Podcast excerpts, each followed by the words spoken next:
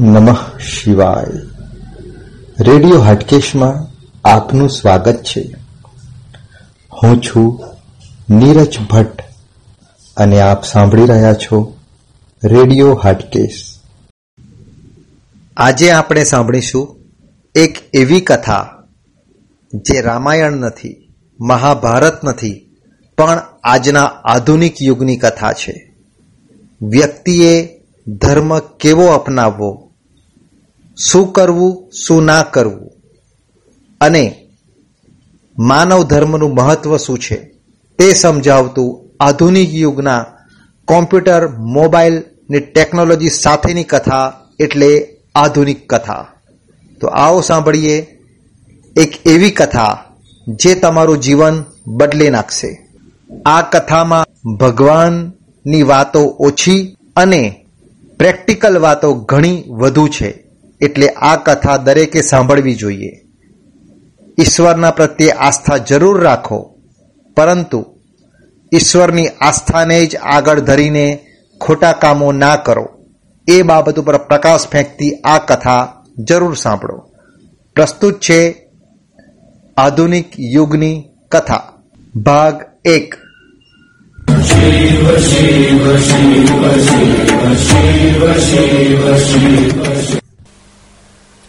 કોઈ પણ કાર્ય હોય, નાનું હોય કે મોટું હોય, પણ પહેલા એની ભૂમિકા રચાવી જોઈએ. અને જેને ભૂમિકા રચતા આવડે, એના માટે ઉપરનું કાર્ય અઘરું ના રહે, સરળ થઈ જાય. પણ જો ભૂમિકા રચતા ન આવડે, તો ઉપરના કાર્ય માટેની ગમે એટલી શક્તિ હોય, તો પણ એ કાર્ય ચિરંજીવી રહી શકે આપણા ત્યાં સત્સંગમાં બે ઘટક બતાવ્યા. વક્તા અને શ્રોતા. વક્તાનું કંઈક સ્વરૂપ હોય છે, શ્રોતાનું પણ કંઈક સ્વરૂપ હોય છે. એ વાતને સમજાવવા માટે, બતાવવા માટે મહિમના સ્તોત્ર નામનું એક સ્તોત્ર છે, જેના રચનારા પુષ્પદંતાચાર્ય છે. અને પુષ્પદંતાચાર્યના જીવનની ઘટનાની વાત કરવાની શરૂઆત થઈ. શિવ અને પાર્વતી, પુરુષ અને પ્રકૃતિ, બ્રહ્મ અને માયા. એને જે રીતે કહેવું હોય એ કહો. પણ સંસારમાં મૂળ બે તત્વો છે, દ્વૈત છે, બે. બે છે. અને બે મળેલા છે અને એમાંથી આ બ્રહ્માંડોના બ્રહ્માંડો બધા થાય છે. પુરુષ ને પ્રકૃતિ એટલે શિવ અને પાર્વતી, શિવે કહ્યું કે મારે તને કંઈક ખાનગીમાં ખાનગી, રહસ્યમાં રહસ્ય વાત કરવી છે. આજ સુધી મેં કોઈને ન કરી હોય એવી ગુપ્તમાં ગુપ્ત વાત કરવી છે. જોજો તરા ધ્યાન દેજો. માણસને સૌથી વધારેમાં વધારે આકાંક્ષા ક્યાં હોય છે? જિજ્ઞાસા ક્યાં હોય છે? જરા ધ્યાન દેજો. બહેનો હોય ને, બહેનો એ બેડા ભરીને આવે પેલા કુવાથી. હવે તો નળ થઈ ગયા, પણ બેડા ભરીને આવે. ઉપર ત્રણ બેડા હોય. ત્રણ ડેગડા હોય, ભાર હોય. પણ બેનપણી સાથે રસ્તામાં ઊભી રહીને એક કલાક સુધી વાતો કરે. સાસુ એવી છે ઘર બહાર નીકળવા દેતી નથી. એટલે હવે આહા આ જે રસ્તો છે, એ રસ્તામાં જ વાત થાય તો થાય ને તો બીજે કોઈ જગ્યાએ વાત કરવાનો ટાઈમ મળવાનો. ઉપર આટલો મોટો ભાર છે, હવે એક કલાક સુધી એ શું વાતો કરે છે? એને આકાંક્ષા હોય છે. એને જાણવાની જિજ્ઞાસા હોય છે. પછી શું થયું? પેલું કોણ આવ્યું તું? બસ એમાંથી જે વાતો નીકળે, જે વાતો નીકળે, જે વાતો નીકળે. ખબર એ ના પડે ભાર છે કે નથી, એ ખબર એ ના પડે. એ ખબર એ ના પડે તીવ્રમાં તીવ્ર ઈચ્છા માણસને હોય ને, તો એ આકાંક્ષાની હોય છે, જિજ્ઞાસાની હોય છે. હજુ થોડી વાત બાકી છે. એ આકાંક્ષા પણ કયા વિષયની હોય છે? તમારા પોતાના વિષયની તમારા પોતાના વિષયની એટલી તમને આકાંક્ષા નથી હોતી, જેટલી તમારા દુશ્મનની આકાંક્ષા હોય છે. તમારા શત્રુ વિશે જાણવાની આકાંક્ષા હોય છે. અને શત્રુ વિશે પણ શું જાણવાની આકાંક્ષા હોય છે? એની પડતીની વાતો સાંભળવાની જિજ્ઞાસા હોય છે. કોઈ આવીને વાત કરે ને, સમજી જાય આને પેલાને બનતું નથી. એટલે પેલો આવી અને એની કંઈક હલકી વાતો કરે એટલે આને મજા પડે બોલો બોલો એમ, બોલો. કે દુકાન જવાનો ટાઈમ થઈ ગયો ને કે જવા છે, હવે શું ઉતાવળ છે? શું ઉતાવળ છે? અડધો કલાક પછી જઈશું, પણ કોઈ બધી વાત કહો પણ પેલી કથા ચાલતી હતી ત્યારે તમે ઊંચા નીચા થતા હતા. દુકાન થવાનો ટાઈમ થઈ ગયો, દુકાન જવાનો ટાઈમ થઈ ગયો. અત્યારે કેમ ઊંચા નીચા નથી થતા? કે કથા કરતા આમાં વધારે રસ પડે છે. પોતાના શત્રુની પડતી વાતો સાંભળવાની જેટલી જિજ્ઞાસા હોય છે ને, એટલી બીજી કોઈ જિજ્ઞાસા હોતી માણસની આ કમજોર નસ છે. અને કમજોર નસને સઠ પુરુષો ઓળખી જાય. જે સઠ પુરુષો હોય ને એ ઓળખી જાય કે આ માણસની કમજોર નસ છે. એટલે તમારી પાસે આવીને તમારા દુશ્મનોની વાત કરે, ઘસાતી વાત કરે, હલકી વાત કરે, એટલે તમે રાજી રાજી થઈને ચાનો ઓર્ડર આપો. ભજીયાનો ઓર્ડર આપો. એટલે પેલાને મજા પડી જાય. હું તને ખાનગીમાં ખાનગી વાત કહેવા માંગુ છું. રહસ્યમાં રહસ્ય. મારી વાતનો એકડો યાદ રાખજો. અને સુખી થઈ જશો. સુખી થઈ જશો. કોઈના પણ જીવનની ખાનગી વાત જાણવાની ઈચ્છા જ ના કરો. તમારે કઈ જરૂર નથી. પડોશીના ઘરમાં કે બીજામાં કે શું કામ માથું મારો છો? કઈ જરૂર નથી. જાણવું જ હોય ને, તો જ્ઞાનને જાણો ને. જે જિંદગી બાકી બચી છે, એમાં જ્ઞાન જાણી લો ને. પેલું જાણીને ઉલટી ઉપાધિ થશે. ઉલટી ઉલટાના તમને અશાંતિ થશે, ઝઘડા થશે, દુખી થશો. આંખ આડા કાન કરતા શીખો. જ્યાં કરવા જેવા હોય ત્યાં. વગર જુતી શું કામ ઉપાધિઓ વરો છો? અને પાર્વતી ખુશ ખુશ થઈ ગયા. ત્યારે સંભળાવો એમ. હું સંભળાવું તો ખરો, પણ કૈલાસ ખાલી કર. આખું કૈલાસ ખાલી કરાવી નાખો. તમે જાણ્યું ને કે આખું કૈલાસ ખાલી થઈ ગયું. એક બીજી વાત યાદ રાખજો. માણસને ઓળખવો હોય ને, તો એની હું નિશાની આપું છું. એક કોઈની ગેરહાજરીમાં વ્યક્તિગત નિંદા કેટલી કરે છે એને એ રીતે ઓળખી લેજો, બસ. એને ઓળખવાની બીજી કોઈ જરૂર નથી. એ કોઈની ગેરહાજરીમાં એની નિંદા કેટલી કરે છે? આ પચાસ ટકાની ઓળખાણ. પછી વધારે પચાસ ટકાની ઓળખાણ આપો. પછી જેની એ નિંદા કરતો હોય, એ જ માણસ જયારે હાજર હોય ત્યારે એના વખાણ કેટલા કરે છે? બસ સમજી લેવાનો કે આ ત્રણ પૈસાનો માણસ છે. આ ટકાનો માણસ છે. અને આટલું ઓળખ્યા પછી પણ જો તમે એનો ત્યાગ ન કરો, તો તમે છેતરાવાના છો. ગેરહાજર હોય ત્યારે નિંદા કરે, પેટ ભરીને અને એ માણસ જો હાજર થઈ જાય, તો પછી હા, શું આ તો ભય છે? શું આ વખાણ કરવા માંડે? હવે આ ટકાનો માણસ છે. એનો સંગ ના કરશો, એના ઉપર વિશ્વાસ ના કરશો. પાર્વતી આખું કૈલાસ ખાલી કરાવી નાખ. ચાણક્ય નીતિ નીતિશાસ્ત્રમાં લખ્યું છે. અને હું તમને ભલામણ કરું છું ભરતુહરી અને ચાણક્ય, આ બેને જરૂર વાંચજો. બીજા કોઈ વાંચો ના વાંચો. પણ ભરતુહરીનો શતક વાંચજો અને ચાણક્યને વાંચજો. બસ જ્ઞાનનો ભંડાર ભરી દીધો છે. ચાણક્ય લખ્યું છે કે મિત્ર હોય, ગમે એટલો વાલામાં વાલો, વિશ્વાસુમાં વિશ્વાસુ મિત્ર હોય તો પણ એને જે ન કરવા જેવી વાત હોય એ કદી ના કરવી. કદાચિત કુપિતમ મિત્રમ સર્વમ ગુહ્યમ પ્રકાશયે. ક્યારે નહીં, ખબર નહીં એ ક્યારે ક્રોધમાં આવી જાય, ક્યારે ગુસ્સામાં આવી જાય. સંબંધો છે. સંબંધોમાં ચડતી, ભરતી, પડતી, ચડતી, ભરતી, ઓટ થયા જ કરતી હોય. કદાચિત કુપિતમ મિત્રમ. હવે પેલો મિત્ર એક દાડો છંછેડાઈ ગયો તમારાથી કઈ ખોટું લાગી ગયું. અને ખોટું લાગવાના તો ડગલે ને પગલે કારણો છે કે નહીં? ડગલે ને પગલે છે કે નહીં? તમારે ઘેર મોટર આવી. રાજી રાજી થઈ ગયા. હું જામાં આંટો મારવા નીકળ્યા. વગર જો તું હોન વગાડ્યા કરો છો. હું ઉટર. ભાઈ આગળ કોઈ માણસ નથી હોન કે, અરે, આ તો નવી મોટર છે લોકોને ખબર પડે એટલે વગાડીએ છીએ. ખુશખુશ થઈ ગયા. હવે બન્યું એવું એ આઠમા, દસમા, પંદરમા દિવસે તમારે કંઈક ધંધા અર્થે જવાનું થયું છે. તમે તૈયાર થઈને સવારે ગાડી તૈયાર કરી રાખી છે. અને પેલો તમારો મિત્ર છે ને, એ કહે છે કે જરા બાલારામ જવું છે. તમારી ગાડી આપજો. અમારે જરા બાલારામ જઈને આવવું છે. જરા ગાડી આપજો. તમે કહો, ના ભાઈ, હો, ગાડી તો મારે કાલ જવાનું છે. બસ હવે ખોટું લાગવાનું કે નહીં? હવે ખોટું લાગે, અને કોઈ ખોટું લાગેલો માણસ છે, એનું તમે મોઢું જોયું છે? આમ મોઢું આમ તોબરા જેવું થઈ જાય. આ ફોટોગ્રાફરને બોલાવવાનો ફોટો પાડ ભાઈ, આવો પોજ વારંવાર મળવાનો નથી. આમ તોબરો હોય ને તોબરા જેવું મોઢું થઈ જાય, ફૂલીને આમ મોટું થઈ જાય. હવે આ તમારા ઘરે આવતો જ બંધ થઈ જાય, બસ. જોયા એમ કે ઓળખ્યા તો, જોઈ લીધા. હવે બંધ થઈ ગયા. હવે કદાચિત કુપિતમ મિત્રમ. પછી ખોટામાંથી ખોટું વધારે પડે. એમાં પાછું ઉમેરાતું જાય ઉમેરાતું જાય ઉમેરાતું જાય.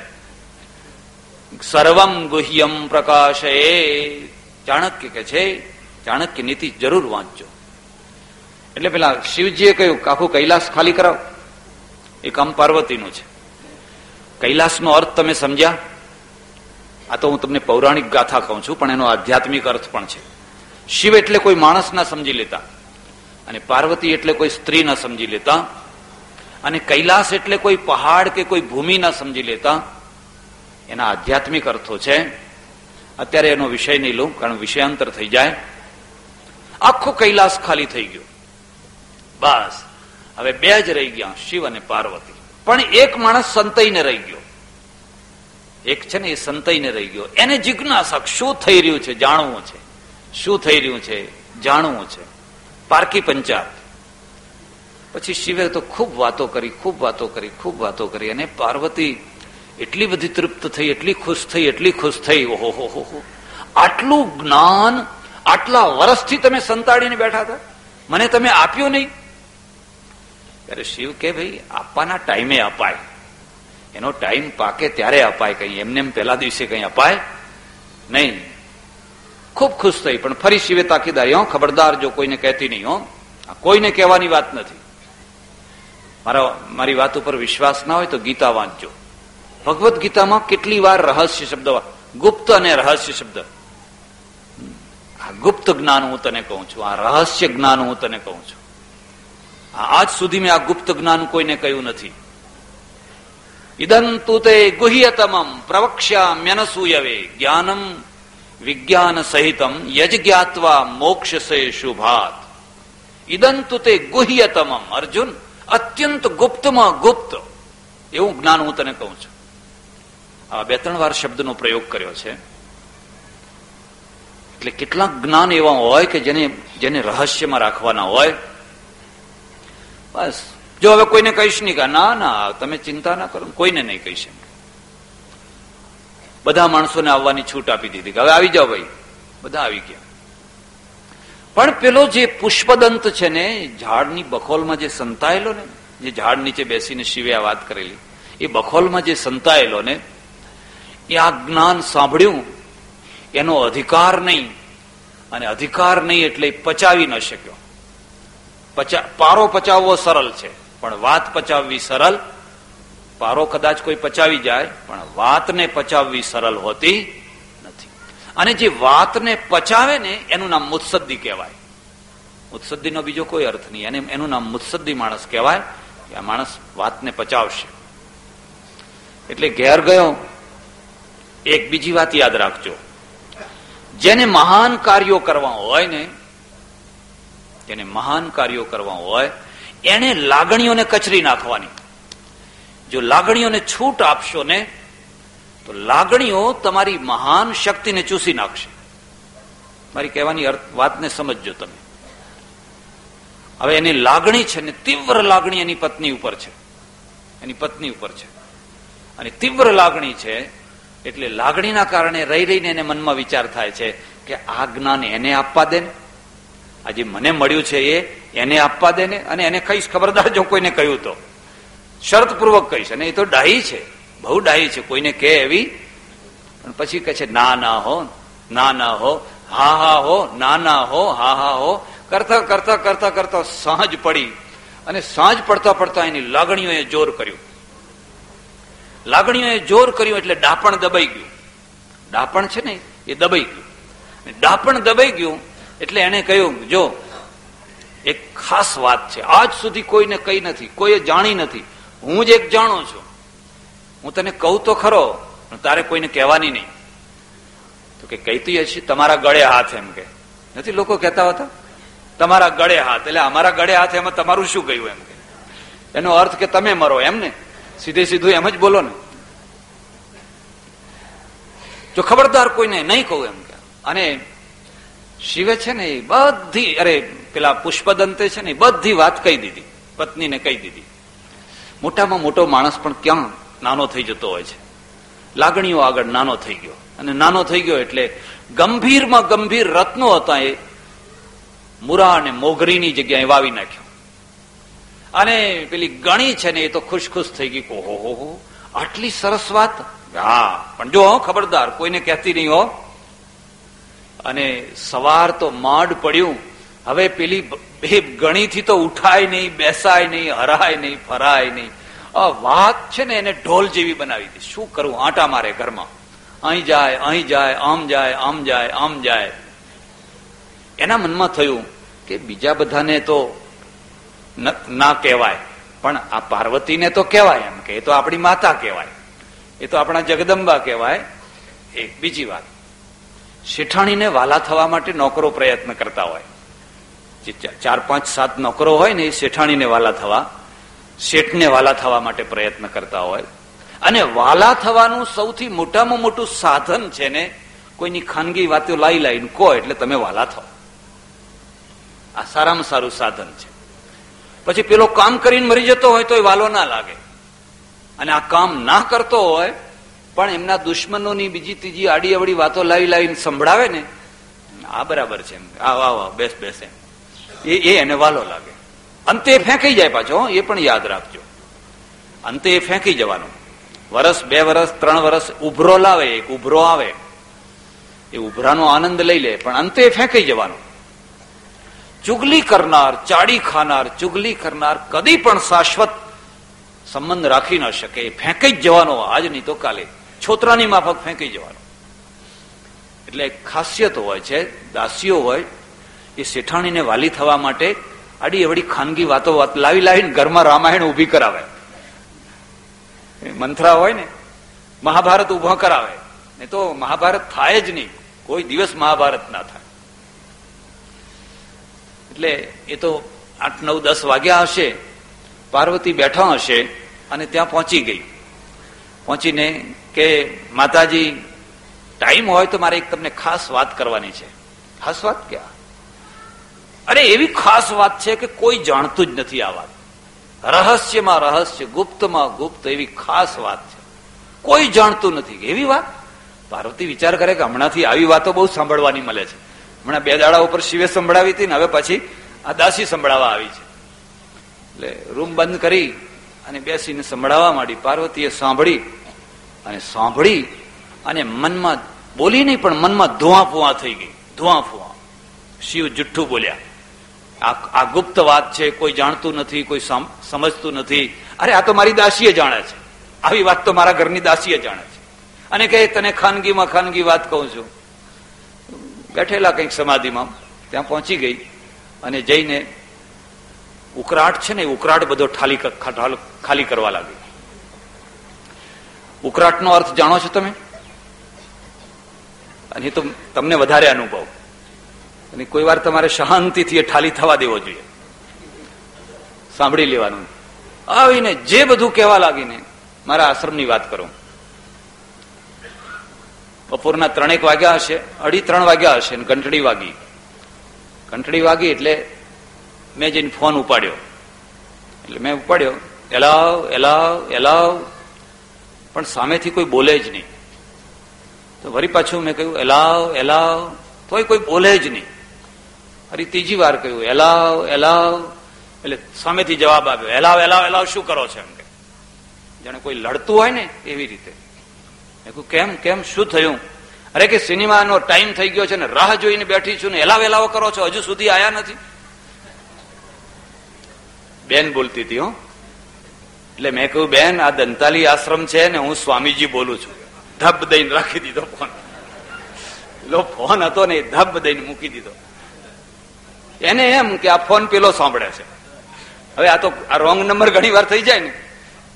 હવે જો એ સાંભળતો હોત તો કેટલો ટોપલો એના ઉપર નાખવાનો હતો. એ ક્રોધ નો બધો. એ ધબ દઈને મૂકી દીધો. અમે ખબર નહીં કીધું આ કોણ બોલતું હશે. ધુઆ ફુઆ થઈને, તમે એમ કે ગુપ્ત વાત ખાનગી વાત અરે, આ તો મારી દાસીએ જાણે છે આ વાત તો. આમાં કઈ મોટી વાત તમે કરી નાખી શિવ છે ને? શિવની ખાસિયત બતાવું છું. જે અવિચાળ હોય, જે સ્થાણું હોય, બ્રહ્મનું લક્ષણ શું છે? સ્થાણું. સ્થાણું એટલે ઠૂંઠ હોય ને, બાવળનું ઠૂંઠું, આમ ડગે નહીં. પવન આવે, આંધી આવે, તોફાન આવે, પેલા પાંદડા આમ થયા કરે. પણ સ્થાણું હોય ને, એમ ને એમ અડગ રહે, અડગ. એમ જીવનમાં જે માણસ અડગ રહે ને, કોઈ અહીંથી આવીને નિંદા સંભળાવી જાય, કોઈ ચાડી ચુગલી કરી જાય, કોઈ ક્રોધ કરી જાય, કોઈ કંઈ કરી જાય, પણ સ્થાણું બસ, અડગની માફક રહે ને એ શિવ થાય. પાંદડાની માફક જે ઝોલા ખાય, પાંદડાની માફક જે કંપાયમાન થાય, એ કદી શિવ થઈ શકે?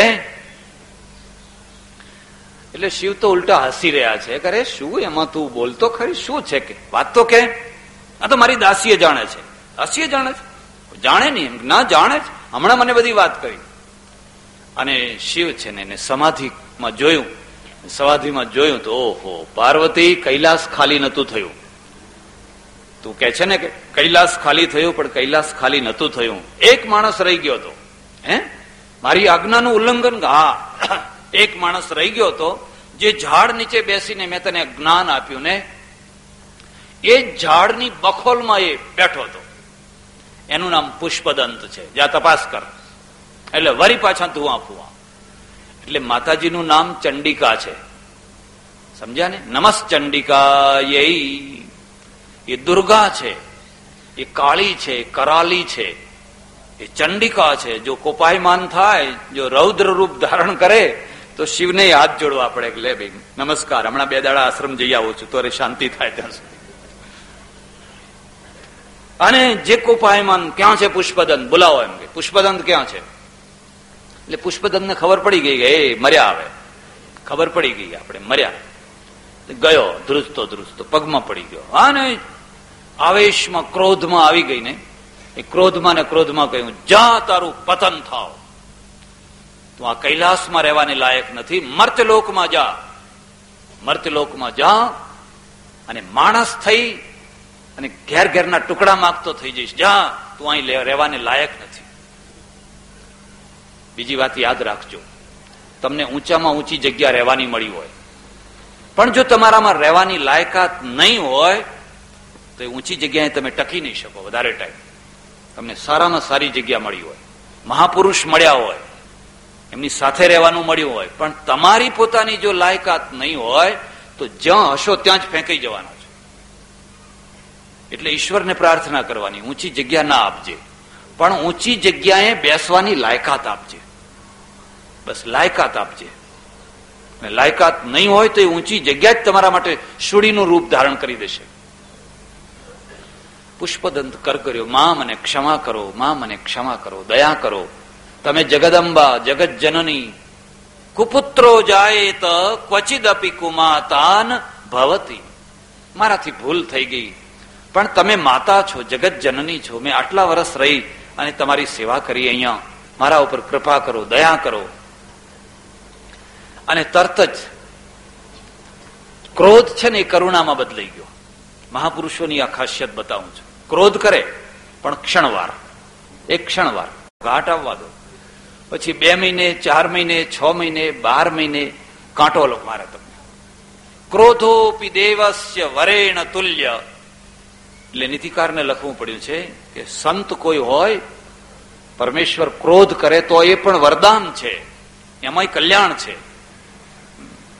સજ્જન કી दुर्जन की करुणा बुरी सज्जन को भलो त्रास जब सूरज गर्मी करे तब बरसन की आस दोहरो યાદ રાખજો દુર્જન કી કરુણા બુરી દુર્જન હોય પણ કરુણા કરતો હોય તો કરુણા કોઈ દિવસ તમને નુકસાન પહોંચાડશે દુર્જન કી કરુણા બુરી સજ્જન કો ભલો ત્રાપ જબ સૂરજ ગરમી કરે તબ બરસન કી આસમાં પીગળી ગયા માનું હૃદય છે ને પીગળી ગયા અને પીગળીને કહ્યું, જો, મારું બોલેલું મિથ્યા નહીં થાય. મેં જે તને શ્રાપ આપ્યો, એ શ્રાપ તો મિથ્યા નહીં થાય, પણ હવે શ્રાપનું પાછું વારણ આપું છું. શ્રાપનું હું તને વારણ આપું છું. તું રાત્રે છે ને, એ રાત્રે તું ગુપ્ત રહી શકીશ. તને કોઈ જોઈ નહીં શકે. તું શિવગણ છે એટલે તું બધે ફરતો હોઈશ, પણ તને કોઈ જોઈ નહીં શકે. પણ દિવસે તું દેખાઈ જઈશ. દિવસે દેખાઈ જઈશ. પુષ્પદંતે કહ્યું, માં, આ તો તમારી આપેલી વિભૂતિ છે. મારે એ નથી જોઈતું, એ ભલે તમે આપ્યું, પણ મારે તો જોઈએ છે હું ગમે ત્યાં જઉં, ગમે તે રીતે જીવું, પણ મારી શિવ ભક્તિ ન છૂટે. યદિ ગમન મધસ્તાત કાલ પાશાનુબંધાત કુલવિહીને જાયતે પક્ષી કીટે ક્રમિશતમપી ગત્વા ધ્યાયતે ચાંતરાત્મા મમ ભવતુ હૃદયસ્થા કેશવે ભક્તિ રેખા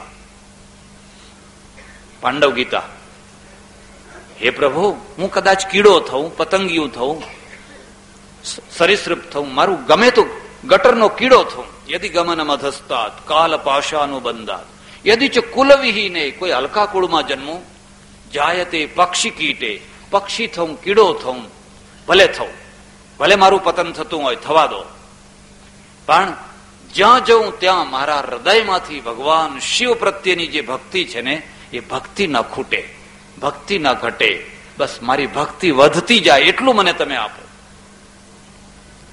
ધ્યાન દેજો। જ્યારે ભક્તિ છે ને એટલે ભક્ત જ્યારે સમજણની કક્ષાએ પહોંચે ને અનાળીપણામાંથી સમજણની કક્ષાએ ને સાક્ષાત નારાયણ આવીને ઊભો રે નારાયણ, અને એમ કે ત્રણ લોકનું રાજ્ય આપું, તો કે ના, મને તમારી ભક્તિ આપો. ભક્તિ સદા અનપાયની, દેહુ સદા સત્સંગ. રામાયણ. તમારી ભક્તિ આપો, પણ કેવી અનપાયની, નાશ ના થાય એવી. આજે કરું કાલ પાછી ખૂટી જાય. એટલે પછી તરત અંદર શરત મૂકી દીધી તુલસીદાસજી જો સતત ભક્તિ કરવી હોય અને ભક્તિને સુકાવા ના દેવી હોય, તો દેહુ સદા સત્સંગ. તો સત્સંગ કરજે. સત્સંગ કરીશ તો ભક્તિ મળશે. ને સત્સંગ નહીં કરે તો ભક્તિ સુકાઈ જશે. આ એનું ટોનિક છે. માં મને એવી ભક્તિ આપો, એવી ભક્તિ આપો. ભલે હું ગટરનો કીડો થો મેં કર્મ કર્યા તો મારે ભોગવવા પડ્યા. મને એની ચિંતા નથી, પણ મારા શિવ સાથેનો જે અનન્ય સંબંધ છે ને, એ મારો સંબંધ ના તૂટે. આ કસોટી છે. એક હાથમાં તમને ઐશ્વર્ય લઈને આવે ને બીજા હાથમાં ભગવાન છે, એ ભક્તિ લઈને આવે, તો બોલો, આંકડો જોઈએ છે ભજન કરવું છે? ઉમિયા માતામાં અખંડ ધૂન કરવી છે. ચાર કલાક ચાર કલાકની જોડીઓ કરવાની છે. બોલો, એ બે કલાકની જોડીમાં સામેલ થવું છે કે આંકડો લગાવવો છે? એટલે લોકો કે આંકડો જ આવવા દો ને હવે. એ તો જોડી, પછી તો કરશું એ તો અમે ઘણો ટાઈમ પછી તો બધું થશે એમ કે પણ પેલા આંકડો આવવા દો ને. હવે આ અનાડી માણસ છે. પેલો સમજુ માણસ છે. પાર્વતીએ કહ્યું, જા, તારી અખંડ ભક્તિ રહેશે. બહુ સુંદર વાત છે. અખંડ સૌભાગ્યવતી. આપણે તો શબ્દ પ્રયોગ થાય છે ને. કોઈ સ્ત્રી હોય ને, એ સ્ત્રીને આપણે કન્યા હોય, એને આપણે એમ કહીએ, અખંડ સૌભાગ્યવતી. તારું આ સૌભાગ્ય છે ચાંદલો છે વગેરે છે, એ અખંડ રે. અખંડ રે એનો અર્થ તમે સમજ્યા? પતિથી પહેલા મરીશ. ને? એનો અર્થ તો એ જ થયો ને. પતિ પછી મરશે ને તું પેલા મરીશ. એટલે તારા કરતા તારો પતિ લાંબુ આયુષ્ય જીવશે હવે આમાં બે દુઃખ. એક તો ટૂંકી ઉંમરે મરવાનું થયું. એક દુઃખ અને પતિ ઉપર જો પ્રેમ હોય, તો હવે તવું ના હોય ત્યારે આ પતિની દશા શું થશે? એ મારે ત્યાં એક ડોશી ને એક ડોસો આવે, પહેલા. ડોસા ગુજરી ગયા, અત્યારે તો છે નહીં. એ પુરાણી. પુરાણી પુરાણીની બહુ એ પણ બંને. બે બહુ ધાર્મિક, બહુ ભાવના વાળા બે ના શરીર ભારે બે ને ઉઠાડવા પડે એવા. એટલે પછી પેલા પેલા આવે ત્યારે હું એમને પૂછું, બોલો પુરાણી, પહેલા તમારે જવું છે કે પહેલા અમને મોકલવા છે? એટલે પેલા બેન છે ને એ બેન કે, ના હો બાપજી, પહેલા એમને મોકલો. પહેલા એમને મોકલો, મારે પહેલા જવું. મેં કહું કેમ એમ? કે હું જઉં ને, એમને કોઈ ખાવાનું નહીં આપે. એમનો સ્વભાવ હું જાણું છું. મરચા જેવો સ્વભાવ છે. તીખા મરચા જેવો. એ તો મેં જ જિંદગી પાર પાડી છે. બાકી આ મરચું કોઈના ત્યાં ખંટાવાનું અને પછી એ દુઃખી થઈને બે વર્ષ પાંચ વર્ષ જીવે, તો હું અવગતણી થવું એમ કે મારા આત્માને શાંતિ મળે. એટલે ભલે પહેલા એ જતા હોય, હું તો ગમે તેમ જિંદગી પૂરી કરી નાખીશ. જો એનો પ્રેમ છે, સાચો પ્રેમ છે, એટલે એમ કે છે. સાચો પ્રેમ છે ને, એટલે એમ કે છે એટલે પહેલા એમને જવા દો. તમે કોઈ અખંડ સૌભાગ્યવતી નથી થવું કે ના, અમારે ગંગા સ્વરૂપ જ સારું છે. સમજ્યા? કેટલાક અખંડ સૌભાગ્ય હોય ને કેટલાક ગંગા સ્વરૂપ હોય. હવે ગંગાનું સ્વરૂપ પ્રાપ્ત કરવું એ કેટલું મોટું સ્વરૂપ છે? પણ કોઈને આશીર્વાદ તો આપો. જાઓ બેન, ગંગા સ્વરૂપ થજો. ધોકો લઈને મારવા દોડે કે ના દોડે? અમને ગંગા સ્વરૂપ કરવા આવ્યા છો? બહુ સમજીને શબ્દ મૂકેલા છે.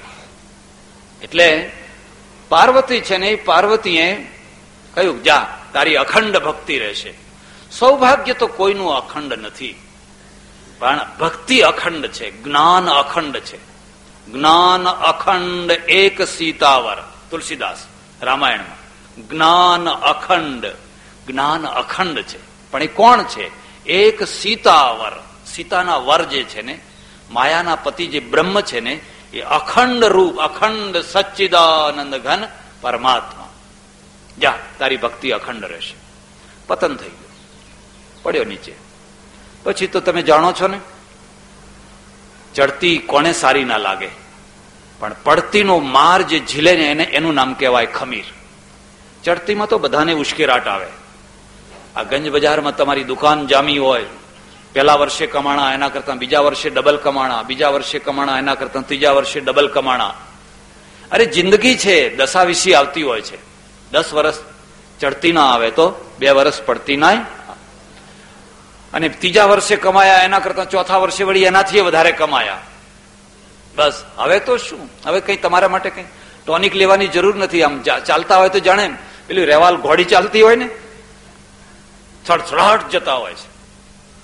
પણ પછી એક વર્ષ એવું આવ્યું ને, એવું આવ્યું ને, ભાઈ હોશિયારીમાં હોશિયારીમાં એટલો મોટો વેપાર કરી નાખ્યો કે પાંચે વર્ષનું ધોઈને સાફ જેમ પેલી ચોકડી ધોઈ નાખીએ ને એમ ધોઈને સાપ. હવે લાબરા જેવા થઈ ગયા, હવે ઉઠાતું નથી. હવે ઉભું નથી થવાતું, વાતે નથી કરી શકતા. બસ. જે પતનને જે પતનને જે પચાવે ને, એ જ શિખર ઉપર જવાનો અધિકારી છે. જે પતનને ના પચાવી શકે ને, એ શિખરનો અધિકારી નથી થતો હતો. દડાને તમે જોરથી મારો ને, ધરતી ઉપર, એ જેટલા જોરથી પડશે એટલા જોરથી જ ઉપર ઉછળવાનો છે. પણ હાથમાં ને હાથમાં પકડી રાખો તો તો એ ઉછળવાનું નથી. કેટલીક વાર જિંદગીમાં આવી ચડતી પડતી આવે. જીવનનો અર્થ જ છે. પેલો પેલો એક ચાર્ટ જોયું છે? એમાં સીડીને સર્પ હોય છે, રમત હોય છે. સીડીઓ મૂકેલી હોય ને સર્પ મૂકેલા હોય. બે જણા સામે બેઠા બેઠા રમતા હોય. અને તમારી કુકરી જો સીડીના પગથિયે જઈ ગઈ ને સડસડાટ ઉપર ચડી જાય. ચડી જાય કે ના ચડી જાય? અને કુકરી જો સાપના મોઢામાં ગઈ તો સડસડાટ નીચે આવી જાય. ઠેઠ નીચેના ખાનામાં આવી એ નાનો સાપ હોય મોટો સાપ હોય. જો મોટા સાપના મોઢામાં આવી ગઈ તો ઠેઠ એકદમ નીચે. બસ જિંદગી આ સર્પની અને નિસરણીની રમત છે. એમાં અર્જુને આવી ગયો, હું એ આવી ગયો, તમે આવી ગયા અને બધા દુનિયા બધી, બધા માણસો એમાં આવી ગયા. હવે સાપના મોઢામાં કુકરી ના જાય અને સીડીના પગથિયે જાય એ મારા હાથની જ બધી વાત નથી, એ તમારા હાથની જ બધી વાત નથી, એટલે આપણે ઈશ્વરને આગળ હાથ જોડીએ છીએ. એ પ્રભો, મારો હાથ પકડીને તું ચલાવજે. એટલે આપણે ઈશ્વરને પ્રાર્થના કરીએ છીએ. જો અમારી, અમારું ડાપણ જ ચાલતું હોત ને, તો તો અમે ભગવાનને યાદે ના કરો ને, ભગવાનની જરૂર નથી. પણ અમે જયારે વધારે ડાપણથી રમીએ છીએ ને, ત્યારે જ કુકરી સાપના મોઢામાં જઈને બેસે છે. અને આમ ખેલ ખેલમાં રમીએ ત્યારે સીડીમાં જઈને બેસી જાય છે. પતન થયું. પણ અખંડ ભક્તિ લઈને આવેલો, અખંડ ભક્તિ.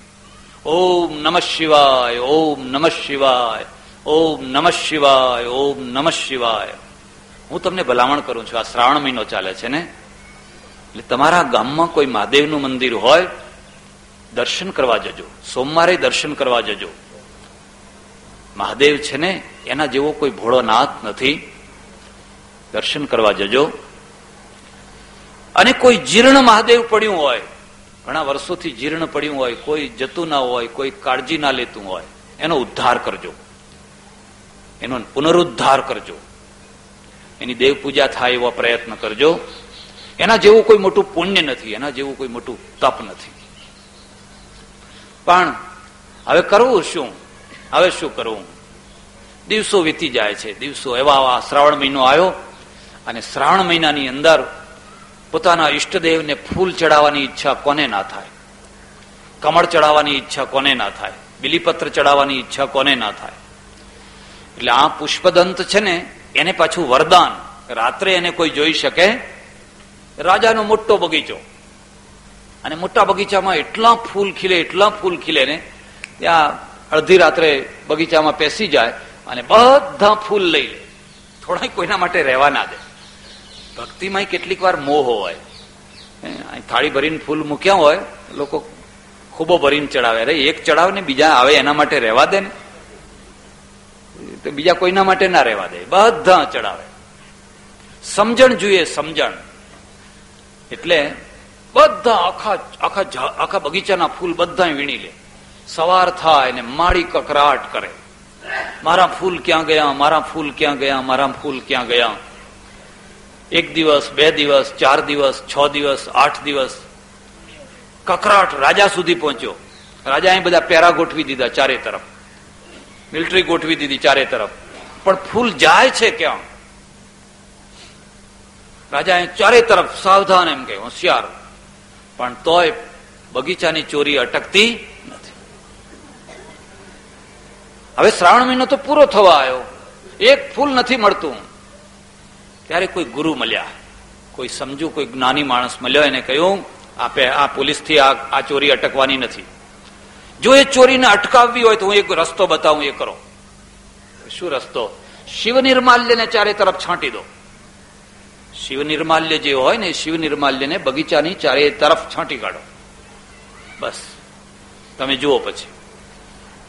રાત પડી, પુષ્પદંત ફૂલની ચોરી કરવા આવ્યા. અને રાજાના માણસોએ ચારેય તરફ શિવ નિર્માલ્ય હતું ને એ છાંટી કાઢ્યું. શિવ નિર્માલ્યનો અર્થ તમે સમજ્યા? શિવને જે ચડેલી વસ્તુ હોય ને, એ આપણા કામની નહીં. જૈનોમાં જઈને જોજો. જૈનોમાં પણ આ પદ્ધતિ. એમના ભગવાનને જે ધરાવે, પછી એ એમના કામની નહીં. આનો અર્થે છે ને અનર્થે છે.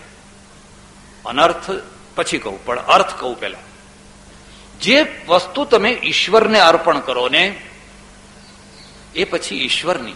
ઈશ્વરની એટલે અર્થ સમજ્યા સમાજની. ઈશ્વરની એટલે સમાજની, પછી તમારી નહીં પ્રસાદ હોય તો પ્રસાદ બધાને વેચી દો, જે હોય તે, એ બધું બધાનું. તમારું નહીં.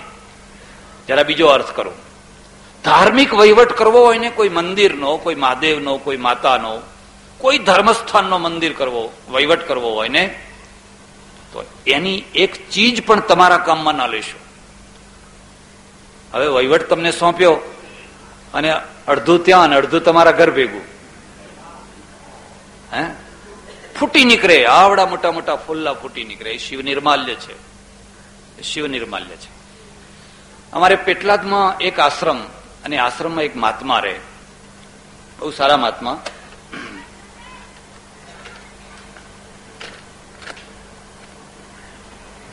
એક શેઠ છે ને એક વાણિયા વાણિયા રોજ જાય મળવા.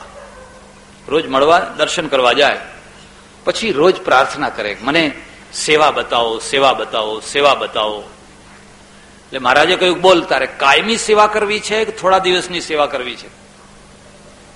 એટલે એને કહ્યું, ના પ્રભુ, મારે કાયમી કરવી છે. કાયમી કરવી છે. થોડા દિવસ માટે નહીં. બધા ગાંધીજી ના થઈ શકે. થઈ શકે બધા ગાંધીજી? પણ મહાદેવ દેસાઈ તો થઈ શકાય. કસ્તુરબા તો થઈ શકાય. તમે કોઈ નાના માણસ થઈને ગાંધીજીના ગાંધીજીના સમર્થક તો થઈ શકો, કારણ કે ગાંધી એકલો કશું નહીં કરી શકે. એમ કોઈ મહાપુરુષ હોય ને, તો તમે કદાચ મહાપુરુષ ન થઈ શકો, પણ મહાપુરુષની સાથે એવા ઓતપ્રોત થઈ જાવ ને, કે જ્યાં સુધી ગાંધીનું નામ રહેશે, ત્યાં સુધી મહાદેવ દેસાઈનું નામ રહેશે કે નહીં? જ્યાં સુધી રામનું નામ રહેશે ત્યાં સુધી હનુમાનનું નામ રહેશે. અને રામ ના મળ્યા હોત, હનુમાનને એકલા હનુમાન હોત તો કોઈ હનુમાનને ઓળખો તે નહીં. શિરડીવાળા સાંઈ બાબા નામ સાંભળ્યું છે ને? શિરડીવાળા, હો. શિરડીવાળા સાંઈ બાબા એ શિરડીમાં સાઠ વર્ષ રહ્યા. સાઠ વર્ષ ગામની બહાર પગ ના મૂક્યો. કોઈ જગ્યાએ ના ગયા.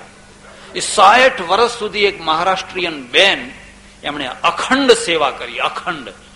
ખંડ નહીં, અખંડ સેવા કરી, સાઠ વર્ષ સુધી.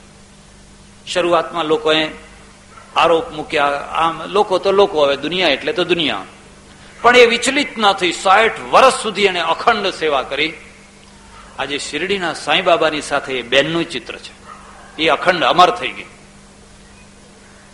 એમ, તમે તારે કાયમી સેવા કરવી છે થોડાક ટાઈમ માટે કરવી છે? મહિનો, બે મહિના, ચાર મહિના માટે? ના, પ્રભુ મારે કાયમી સેવા કરવી છે. બીજી વાત યાદ રાખજો. જે ખંડ સેવા છે ને, અને ખંડ સેવામાં પણ કેવું? કે તમારે તિરસ્કૃત થવું પડે, તમારે છોડી દેવું પડે, તો એ બહુ દુઃખદાયી છે. આગળ ચાલીને પાછળ પડવું એ બહુ દુઃખદાયી છે. એના કરતા આગળ ન જવું એ જ વધારે સારું છે. તો એક કામ કરજે, જો અખંડ સેવા કરવી હોય, તો અહીં મારે ત્યાં પ્રસાદ આવે. મારે ત્યાં ઘણી વસ્તુઓ આવે. દૂર દૂરથી લોકો મળવા આવે. કોઈ કઈ લઈને આવે, કોઈ કઈ લઈને આવે, કોઈ કપડું લાવે, કોઈ પૈસા લાવે, કોઈ મીઠાઈ લાવે. હા. તારે ઘરમાં એક વસ્તુ નહીં લઈ જવાની. બગડતી હોય, સડી જતી હોય, એને ફેંકી દેવાની. પણ તારે કોઈ દાડો તારા ઘરમાં નહીં લઈ જવાની. વેચવાની બધાને. બધાને આપવાની. પણ ઘેર જાય ને ત્યારે નખ ધોઈને જવાના, હાથ ધોઈને નખમાં પણ એનો દાણો ના રહી ગયો હોય, એવું એવું કરીને પછી તારે ઘેર જવાનું. તો તું કાયમી સેવા કરીશ. મારી પાસે મીઠાઈનું પડીકું આવ્યું અને મેં તને કહ્યું, લે લે બધાને વેચી દે. એટલે તને પેલા તારા બે છોકરા યાદ આવ્યા છોકરાના છોકરા યાદ આવ્યા એટલે તું વિચાર કરીશ કે અડધું વેચવા દે ને અડધું રહેવા દે એટલે તું અડધું વેચીશ. અને અડધું જાણી કરીને રહેવા દઈશ. અને પછી તારા ઘર ભેગું કરીશ. અને છોકરા ખાશે એટલે રાજી થશે બાપજીનો પ્રસાદ બાપજીનો પ્રસાદ. અને પછી તારા મનમાં વિચાર આવશે કે આખે આખું લઈ જવું તો? આ બધાને તો થોડું થોડું થોડું થોડું આપ્યું કે ના આપ્યું ને આખે આખું લઈ જવું તો? એટલે બે મહિના ને ત્રણ મહિના થતા થતા તું નજરે ચડીશ. મારી નજરે ચડીશ, આવનારા લોકોની નજરે ચડીશ, અને સૌની નજરે ચડીને તું હલકો થઈ જઈશ. પછી તારું કાયમના માટે આવવાનું બંધ થઈ જશે. કાનની બૂટ વાણિયો હતો ને? કાનની બૂટ, બાપજી, ખરી વાત કહો છો. એટલે તારે ભલે આખી દુનિયાને હું ગમે એમ આપું, પણ તારે દુખી નહીં થવાનું. તારે તો નખ ધોઈને જવાના. એને પ્રતિજ્ઞા કરી. એ માણસે જિંદગી ભર સેવા કરી. આજે પણ કરે છે. મહારાજ ગુજરી ગયા, ઘણા વર્ષો થઈ ગયા, પણ આજે પણ જયારે આશ્રમમાંથી ઘેર જાય, ત્યારે નખ ધોઈ અને હાથ ધોઈને જવાના આનું નામ શિવ નિર્માલ્ય કહેવાય. અને શિવ નિર્માલ્ય થયું એટલે અખંડ ભક્તિ અખંડ ભક્તિ. મને એવા માણસોની ખબર છે, જેમણે અન્ન ક્ષેત્રનો વહીવટ સોંપ્યો હોય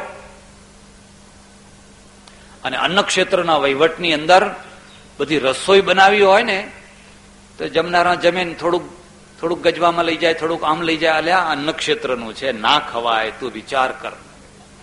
તું કોણ? તારા ઘરમાં શું સ્થિતિ છે? તું એટલો ભિખારી થઈ ગયો છે? પણ એવું કરે, પછી અંદર કઈ મજા આવે નહીં. એ સંસ્થાએ તૂટી પડે માણસે તૂટી પડે, બધું વગોવાઈ જાય. એટલે શિવ નિર્માલ્યનો અર્થ સમજજો. જે દેવને અર્પણ કર્યું, એ સમાજનું થઈ ગયું. દેવને અર્પણ કરવાની પણ પ્રક્રિયા છે. પછી એનો અનર્થ શું કર્યો? અનર્થ કર્યો એ પણ હું તમને કહી દઉં. લોકોએ અનર્થ શું કર્યો? હું અમારે ભાદરણ એક ગામ છે. ત્યાં ચાતુર્માસ કરું. ને ચાતુર્માસમાં ઘણા લોકો ભેગા થાય. હવે બન્યું એવું એક ભક્ત આવ્યા. એ ભક્તે વળી મહાકાળી માતા અને મહાકાળી માતાની બધી કથા કરી. અને લોકોને કહ્યું, કાલે આપણે અન્નકૂટ કરવો છે. અન્નકૂટ કરવો છે. એટલે જેને જે ઘરમાં બનાવવાનું હોય, સારી સારી વસ્તુ બનાવીને લાવજો. એટલે આ બહેનો તો બિચારી ભાવના વાળી અને રસોડાનું કામ સોંપો એટલે અમને તો હરખ થાય ઉલટો. જો હું એમને કહું, કાલથી બહેનો, જે તમને સારું સારું બનાવે, લઈ લઈને અહીં લાવજો, તો અહીં ઢગલો થઈ જાય તમારે. અહીં મૂકવાની જગ્યા ના રહે. અને તમારામાંથી ઘણાને એમ થઈ જાય કે, મહારાજ થવા જેવું છો. મહારાજ થવા જેવું, એ તો ભાવના વાળી બહેનો. તો એ અન્નકૂટ ભરાયો તો એટલો મોટો અન્નકૂટ, એક હજાર આઈટમો આવી, એક હજાર આઈટમ. કોઈ બરફી, કોઈ પેંડા, કોઈ મોહનથાર કોઈ ફલાણું કોઈ ફલાણું. અને એકબીજાની ચરસા ચડસી હોય હા બહેનો એટલે ઈર્ષા. તે શું રાંધ્યું? મેં ફલાણું, તમારે તારા કરતા આ કરવું. એમાં માતાજીને કઈ લેવા દેવા નહીં પણ એના કરતા મારે વધારે કરી બતાવું એ ઢગલા બંધ આમ આખું માતાજીના આગળ એટલું બધું સુંદર, બધું ભરેલું. ત્રણ વાગ્યાનો ટાઈમ થયો ઝઘડો શરૂ થયો. ઝઘડો શું શરૂ થયો? હવે આ અન્નકૂટ તમારાથી લેવાય નહીં. પેલા ભક્તને પૂજારી કે, તમારાથી આ અન્નકૂટ લેવાય. માતાજીને ધરાઈ ગયું એ બધું હવે મારું.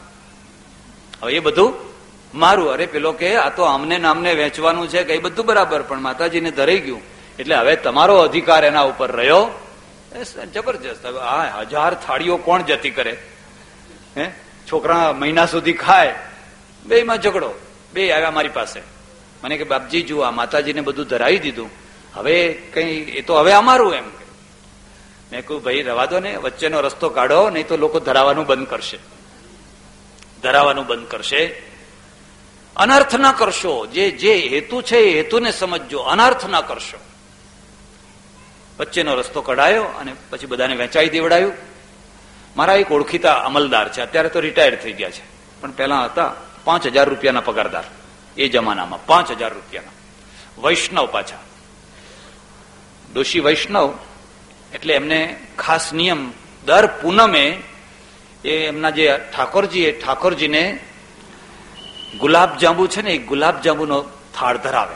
પેલો છોકરો, દસ બાર વર્ષનો છોકરો સ્કૂલમાં ભણતો હોય, એટલે એને કે, ફલાણી દુકાનેથી લઈ અને ઠાકોરજીને ધરાવવા.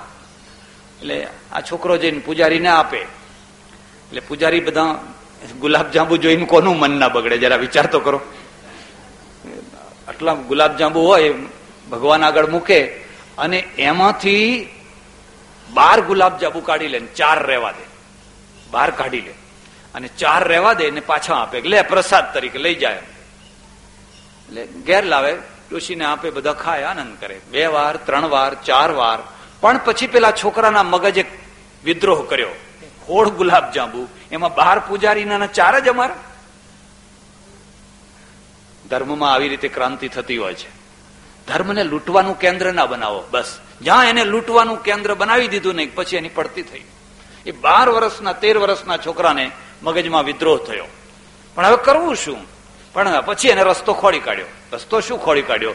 કે પૂનમના દિવસે સોળ ગુલાબજાંબુ લઈ ને પેલી ટોપલી લઈ અને આવ્યો ને પૂજારીને ના, આવ્યો ને પૂજારી છેટે ઊભા રહીને ઠાકોરજીને કહ્યું, હે મારા નાથ, જબી લેજો એમ. કે તુલસી પધરાવીને કહ્યું કે, હે ભગવાન, આ થાળ તમારો છે તમે ત્યાંય બેઠા છો ને અહીંયા છો, જમી લેજો એમ. જમાડી દીધા. પણ હવે સોળે સોળ લઈને ઘેર જાય તો પછી ડોસી લોહી પીવે. એટલે એને શું કર્યું? બહાર દૂર એક ઓટલો ને ઓટલા ઉપર બેસીને બાળ ખાઈ ગયો. બહાર ગુલાબ જાંબુ હતો એ. એ ખાઈ ગયા.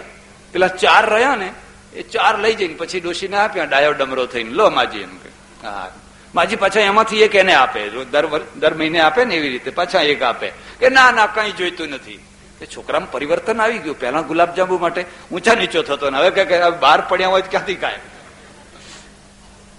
એક મહિનો, બે મહિના, ત્રણ મહિના, ચાર મહિના, એને તો મજા પડી ગઈ કે આ ઠાકોરજીનો થાળ હારો છે એમ કે. આપણી જાતે જ ધરાવી દેવો અને સોળે સોળ ગુલાબજાંબુ આપણે લઈ લેવા. પણ પેલા પૂજારી છે ને એ એ રાહ જોઈને બેઠો હોય પેલા ગુલાબજાંબુ વાળો કેમ ના આવ્યો? કારણ કે એની ઈચ્છા તો એમાં જ હોય ને. પછી ખબર પડી એક વાર જઈને ડોશીને કહે છે કે હમણાંથી તમારે ત્યાંથી થાળ નથી આવતો?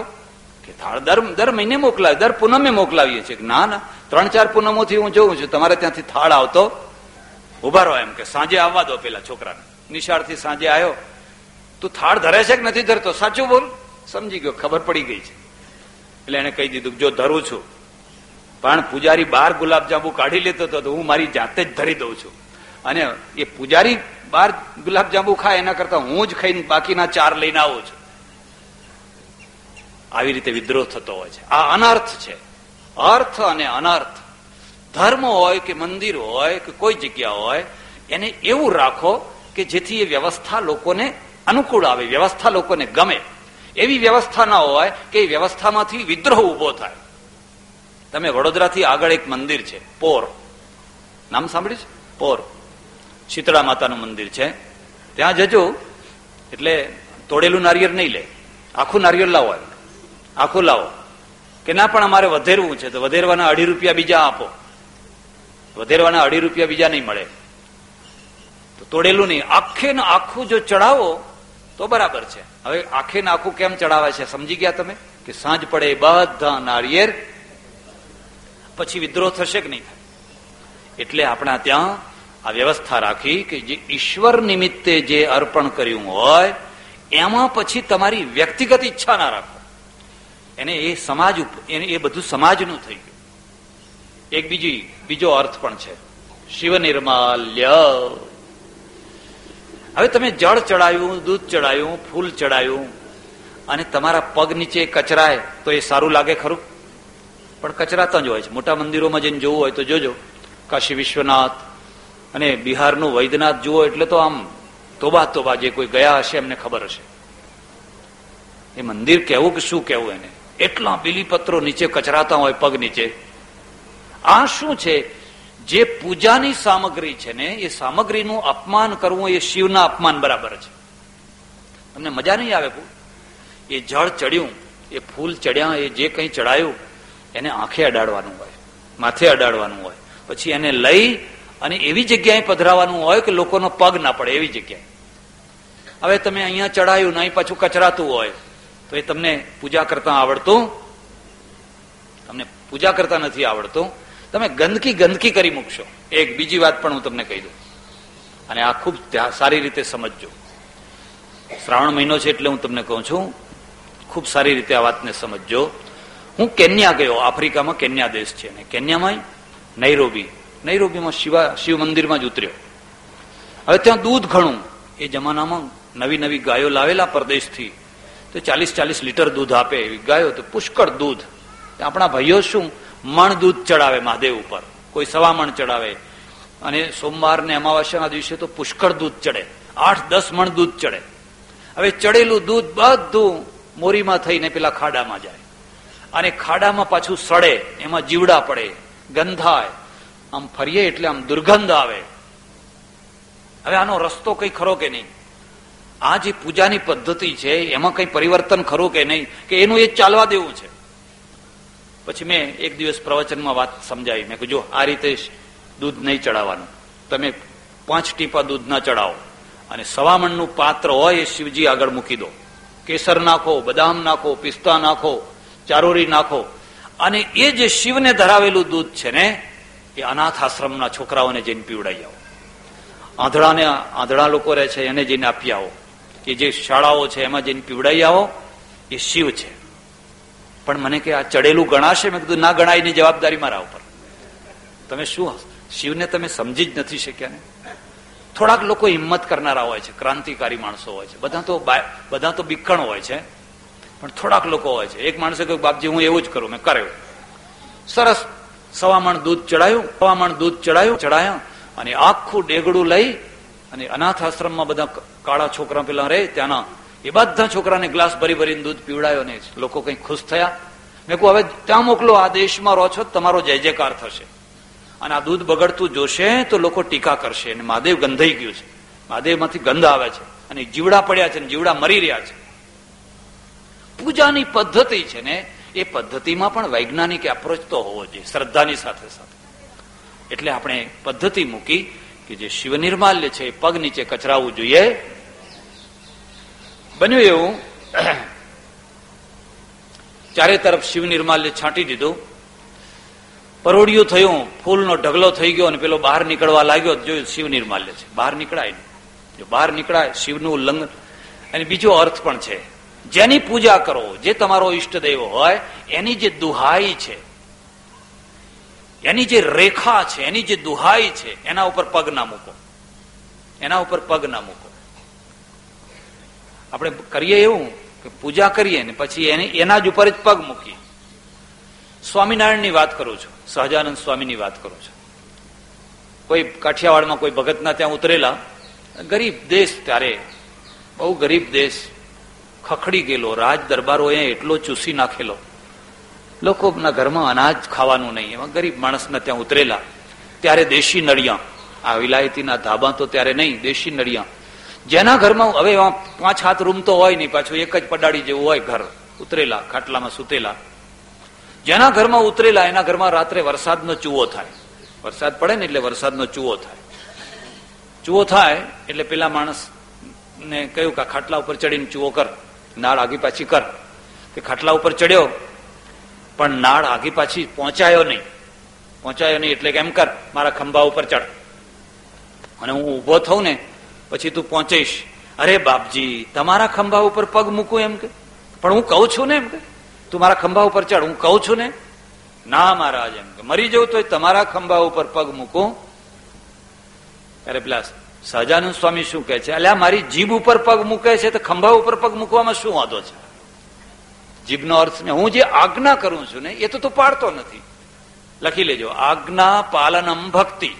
ભક્તિનો અર્થ જ છે આજ્ઞાનું પાલન કરવું. એનું નામ છે ભક્તિ. આજ્ઞા પાલનમ ભક્તિ.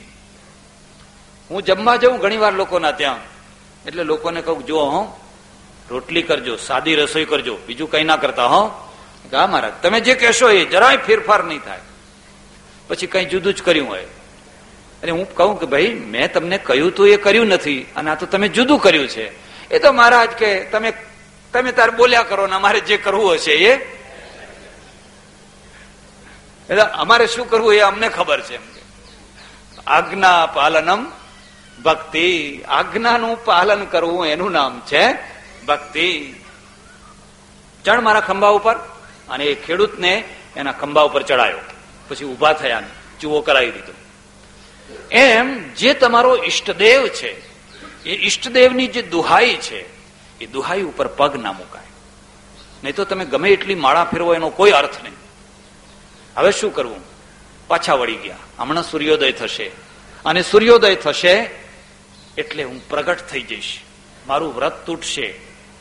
મારું એક તરફ વ્રત તૂટશે, મારી ગુપ્ત થવાની શક્તિ નષ્ટ થઈ જશે, હું પ્રગટ થઈ જઈશ, રાજા મને કેદમાં નાખશે.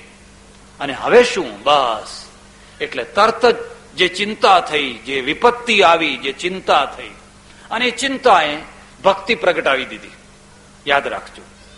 થોડુંક ટેન્શન હોવું જોઈએ જીવનમાં, થોડુંક દબાણ હોવું જોઈએ. હાવ, તમારા જીવનમાં કશું દબાણ ન હોય. ફ્રી હોવ. આટલી પોતળી પહેરીને ઓટલા ઉપર પડ્યા રહો ટાઈમ થાય એટલે જઈને ખાઈ આવો અરે, જીવન બરબાદ થઈ જશે. જીવન ખતમ થઈ જશે. બસ, જઈને ખાઈ ટાઈમ થાય એટલે. પછી જઈને ઊંઘી જાઓ. જુઓ ને કેટલાક લોકો દિવસે ઊંઘતા હોય ને રાત્રે ઊંઘતા હોય. જયારે જુઓ ત્યારે. થોડુંક તમારા જીવન ઉપર દબાણ હોવું જોઈએ, ટેન્શન હોવું જોઈએ. એ જે ટેન્શન છે ને, એ તમને હરખા રાખશે. એ તમને રસ્તા ઉપર રાખશે. બે ત્રણ દુશ્મનો હોવા જોઈએ. કરશો નહીં પાછા જઈને કહેડો મહારાજે કહ્યું છે કરીએ. નહીં કરો તો થવાના જ છે. પણ એક બે બે ચાર દુશ્મનો હોવા જોઈએ, એ તમને રસ્તા ઉપર રાખે. હવે શું થશે? હવે શું થશે? અને એમાંથી ભક્તિનું પ્રાગટ્ય. મહિમ ન પારંદે પરમ વિદુષો યજ્ઞ સદૃશી સ્તુતિર બ્રહ્માદિના અપિત અને એમ કરતા કરતા જે જે મહિમના સ્તોત્રની રચના થઈ હા હા હા જો આ પુષ્પદંત ઉપર આપત્તિ ના આવી હોત ને, તો દુનિયાને આ સ્તોત્ર મળવાનું, આ સ્તોત્ર મળ્યું, આપત્તિમાંથી મળ્યું. જો અર્જુનને મોહ ના થયો હોત તો કોઈને ગીતા મળવાની ભલું થયું, આપત્તિ આવી. અને આપત્તિ આવે ને એટલે કાવ્ય શક્તિ સ્ફુરે. આ બહેનો છે ને, આ બધા બેઠા છે ને, એમને કહો કઈ કવિતા બનાવો ના બનાવે. શરમાઈ જાય, એક લીટી ના બનાવે. પણ એમનું સગું વાલું કોઈ ખાસ માણસ મરી ગયું હોય સાંજનું મરી ગયું હોય, પછી એના મળદા આગળ બેસીને આખી રાત એવી કવિતાઓ બનાવે ને. રોતા જાય ને કવિતા બનાવતા જાય, તમે આવા હતા અને તમે આવા હતા અને તમે તેવા હતા. એટલે આ કવિતાઓ બધી ક્યાંથી આવે છે? રહી રહીને હવે તમારા વિના પેલા બાબલાના માથા ઉપર હાથ કોણ ફેરવશે? અરે ફલાણું કોણ કરશે? ફલાણું કોણ કરશે? એક માણસ મરવા પડ્યા. માણસ મરવા પડ્યો ડચકા ખાય, એની સ્ત્રીને કે તું ચિંતા ના કરીશ, હિંમત રાખજે, છોકરા મોટા કરજે, વગેરે વગેરે ભલામણ કરે. પણ પેલી તો ધ્રુસકે ને ધ્રુસકે રડે, ધ્રુસકે ને ધ્રુસકે. પેલો કે, પણ તારા માટે થોડા પૈસા મૂક્યા છે, વીમો પાકવાનો છે, તને કોઈ વાંધો નહીં આવે, પણ તું રડે છે કેમ? તો ધ્રુસકે ને ધ્રુસકે રડે. પણ તું રડે છે કેમ? કે બધું ખરું, તમે પૈસા મૂક્યા, ઘર છે બધું છે. પણ તમે નહીં હો તો મને ગધેડી કોણ કહેશે? એટલે રડે છે કે તો કે, તું ચિંતા ના કરીશ. અત્યારે હું એકલો કહું છું. અત્યારે હું એકલો કહું છું, પણ મારા મર્યા પછી જો લક્ષણમાં નહીં રહે તો આખું ગામ કહેશે. આખું ગામ કહેશે. મહિમ ન પારંતે પરમ વિદુષો યદ્ય સદૃશી સ્તુતિર બ્રહ્માદીના ઓહો અતીત પંથાનમ તવ ચ મહિમા વાંગ મનસયો રતદ્વ્યાવૃત્યાયામ ચકિતમ અભિદત્તે શ્રુતિરપી હું તમને ભલામણ કરું છું તમે મહિમ્ન સ્તોત્ર વાંચજો, યાદ કરજો, કંઠસ્થ કરજો. અને સોમવારનો દિવસ હોય તો મહાદેવ પાસે જઈને ગાજો, બોલજો. પણ આ સ્તોત્રની રચના ચાલી ચાલી ચાલી ચાલી જેને જેને કવિતા રચવાની ટેવ હશે એને ખ્યાલ આવશે. આ કવિતા છે ને એ લહેરો છે. મૂડ છે, મસ્તિષ્કની લહેરો છે. કોઈ ટાઈમે ઉપડે ને એટલે ઉપડે. પછી કલમ કલમ ધીમી પડે જોરથી ચલાવે. એટલી જોરથી લહેરો ચાલે. અને કોઈ વાર ના ચાલે તો બિલકુલ ના ચાલે. અટકી જાય એટલે પછી શબ્દો ખોળો, છંદ ભંગ થાય, આ થાય મળે જ નહીં કઈ. અને ચાલે એટલે એકદમ ચાલે.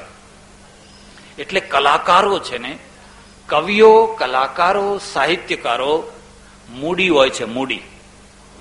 નહીં? મૂડી હોય છે. એમને કલાકારને તમે ચિત્ર બનાવવા આપ્યું હોય, સાંજે ને સાંજે બનાવી આપો, એ ના બની શકે. એને મૂડ આવે ત્યારે પીંછી લઈને હાથમાં બેસે.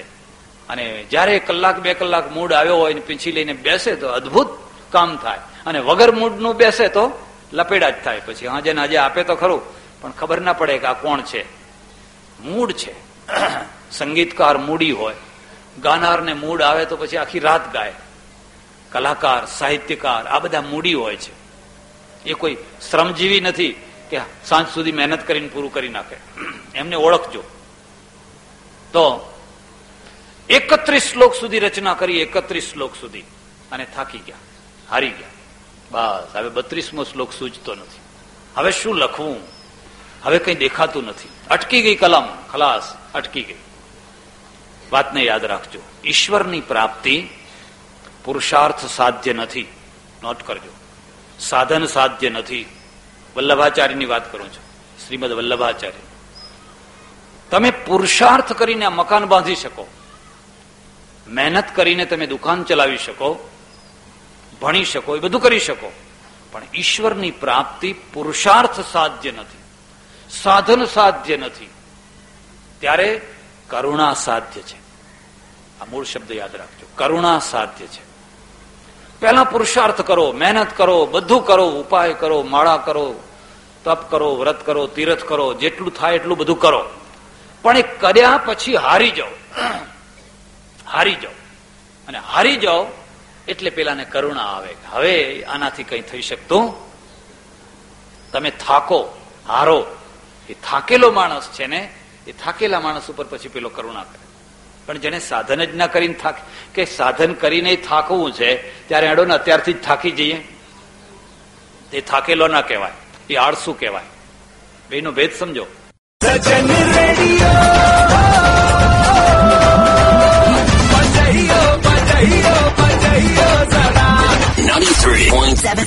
FM.